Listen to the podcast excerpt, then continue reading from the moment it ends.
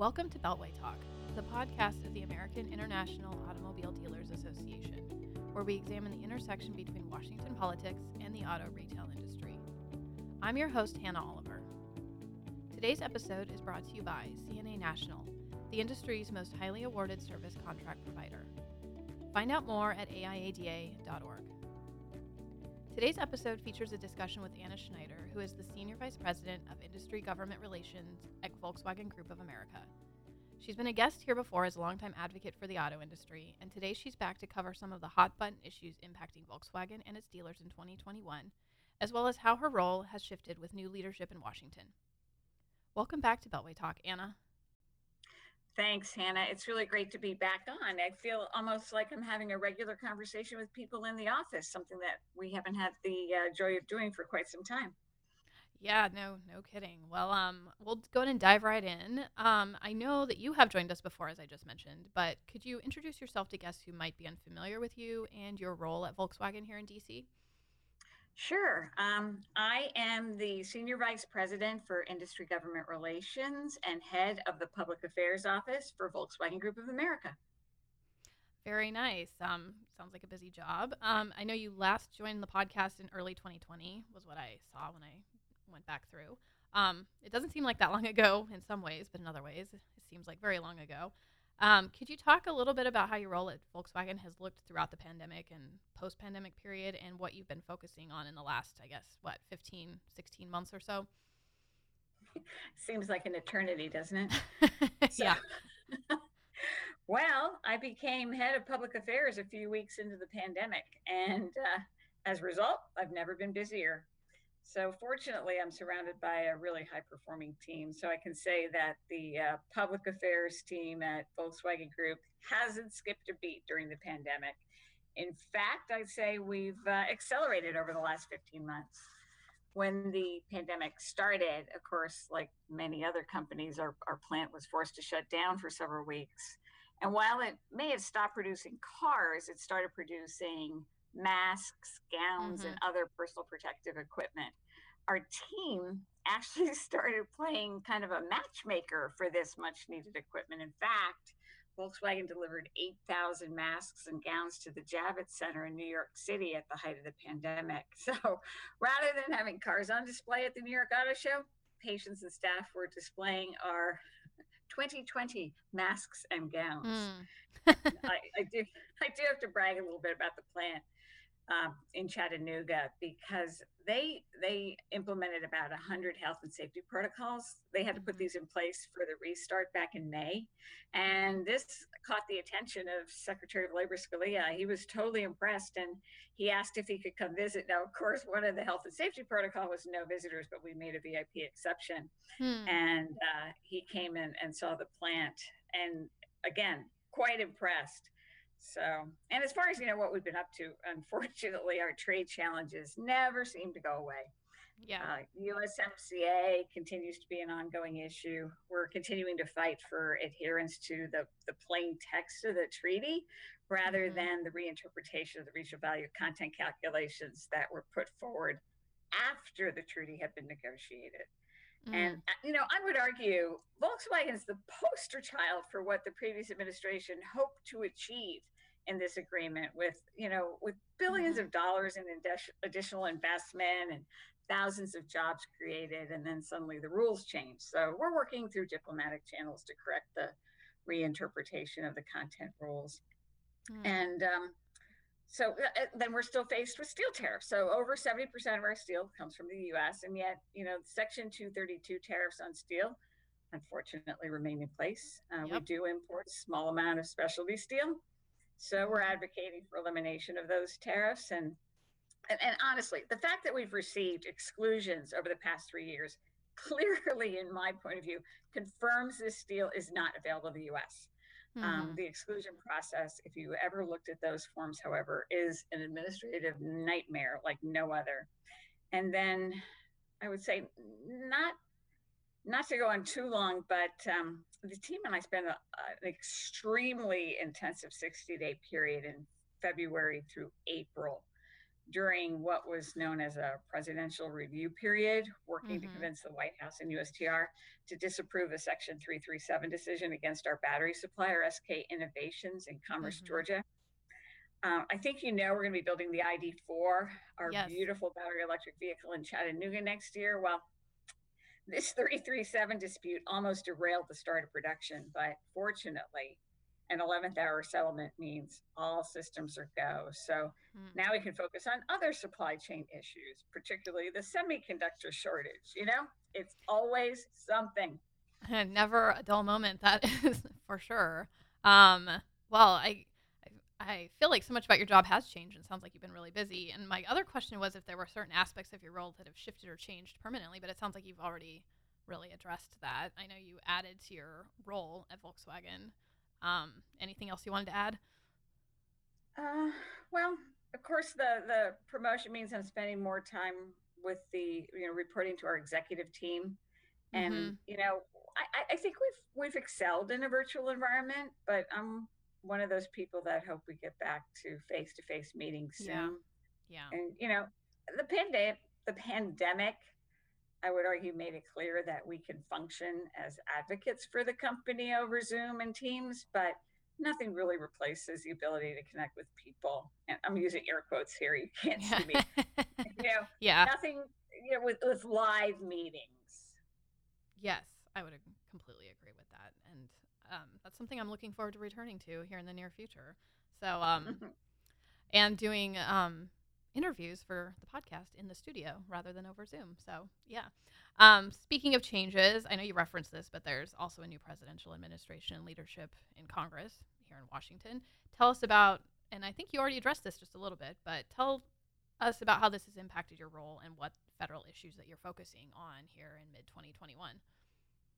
Sure. So um, during the Trump administration, we were frequently the target of tariff threats. You know, mm-hmm. if there mm-hmm. was a problem with illegal immigration, tariffs were threatened that affected our imports from Mexico. And if Maine lobster sales were restricted in Europe, we were threatened with 232 tariffs on our imports from Europe. I mean, mm-hmm. tariffs were the cure all for perceived wrongs. And now, under the Biden administration, our focus is on raising awareness about our workforce and our mm-hmm. positive economic impact across the US. I feel like international nameplates, well, first of all, think about it. International nameplates are responsible for about half the production in America. And yet, I get the sense when the president talks about good American jobs, he isn't necessarily talking about our jobs. Mm. And VW received the Presidential Award for Workforce Development last November. And we would like this White House to acknowledge our American workforce and our world class training programs is equal to any other manufacturers. And then, of course, related to that, we're um, advocating for an expansion of battery electric vehicle credits. You know, we're not alone in that. And really addressing some of the critical supply chain issues that I mentioned, making sure that when the administration addresses these issues that the benefits are available to all manufacturers mm-hmm. building and selling vehicles in the US. Absolutely. Um, yeah, like you said, there's a lot on your plate. Um, and obviously advocacy um, is a big, you know, a big part of your job. So talk to us about some of the hot button issues impacting Volkswagen and specifically its dealers in 21. So if I was a Volkswagen dealer listening to this podcast, what what what are the big issues? So I think, you know, certainly advocating for battery electric vehicle incentives is number one. Mm-hmm. You know. VW and Audi dealers are selling ID4s and e-trons, and you know these are fantastic vehicles, but consumers still seem to be hesitant. Mm-hmm. When, when you look at total EV sales, I think it was only 300,000 vehicles EVs were sold last year. But mm-hmm. honestly, once people get behind the wheel, and you know and they see that there's this growing electric vehicle charging infrastructure that now reaches literally across the US courtesy of companies like here's my plug for Electrify America our mm-hmm. subsidiary mm-hmm. you know the the the range anxiety that we hear about should disappear and hopefully these sales take off but yeah. for now, I would argue that incentives are, are, are really necessary. So we're, we're advocating for ensuring that consumers have access to federal incentives for the next several years. Mm-hmm. And um, from your perspective, here in Washington. Um, what specific messages do lawmakers need to hear from dealers as they consider how their decisions impact the industry overall, as well as dealerships and the people that they employ? Well, clearly, dealers are a key driver of the economy, and the administration is very focused on, again, air quotes, good paying American jobs. Mm-hmm. Well, dealers are the ones that create so many of these good paying jobs across the country. And the administration should be a partner in their success, especially when it comes to the, the goal of electrifying the fleet.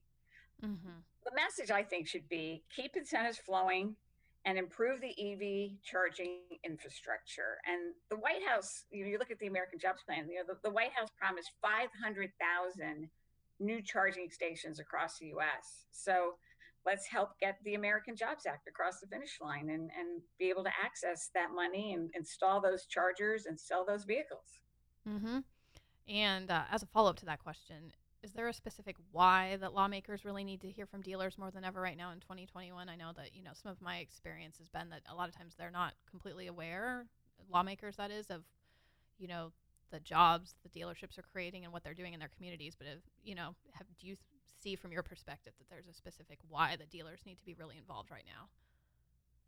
Well, absolutely. I mean, nobody knows their business better than the dealers. So mm-hmm. lawmakers need to hear from our dealers about what they need to succeed. You know, I, I, I, had mentioned before there are several major pieces of legislation that directly impact the auto business and our bottom line such as EV incentives, infrastructure investment, and you know other measures to grow the economy, which is which is good for everyone. So when mm-hmm. I've lobbied with dealers on Capitol Hill and fly-ins, remember those? Mm, um, oh yeah, I was vaguely. I was I was always so impressed how they knew how to seal the deal, you know, close the deal mm-hmm. and make the ask, and it, it was always clear and direct. And I would argue the dealers have been really amazing during the pandemic they've kept their doors open when they were allowed to do so safely and you know they've kept people employed and can, and they continue to give back to the community. Their can do attitude has kept the economy moving in the right direction yeah. and legislators need to hear about this. Yeah for sure. Um finally kind of along the same lines but how do lawmakers need to hear from dealers? I know that you know the face-to-face meetings have been really difficult during the pandemic and heightened security measures on capitol hill but you know, um, how can dealers still maintain good relationships with their members of Congress in spite of all of this? So, if we've learned anything over the past 15 months, is that while it's not business as usual, business goes on. You know, pick up yeah. the phone, write an email, write a letter, schedule a virtual meeting, but stay connected. You'd be amazed. We've done so many virtual meetings, and members, you know, they they they connect with you.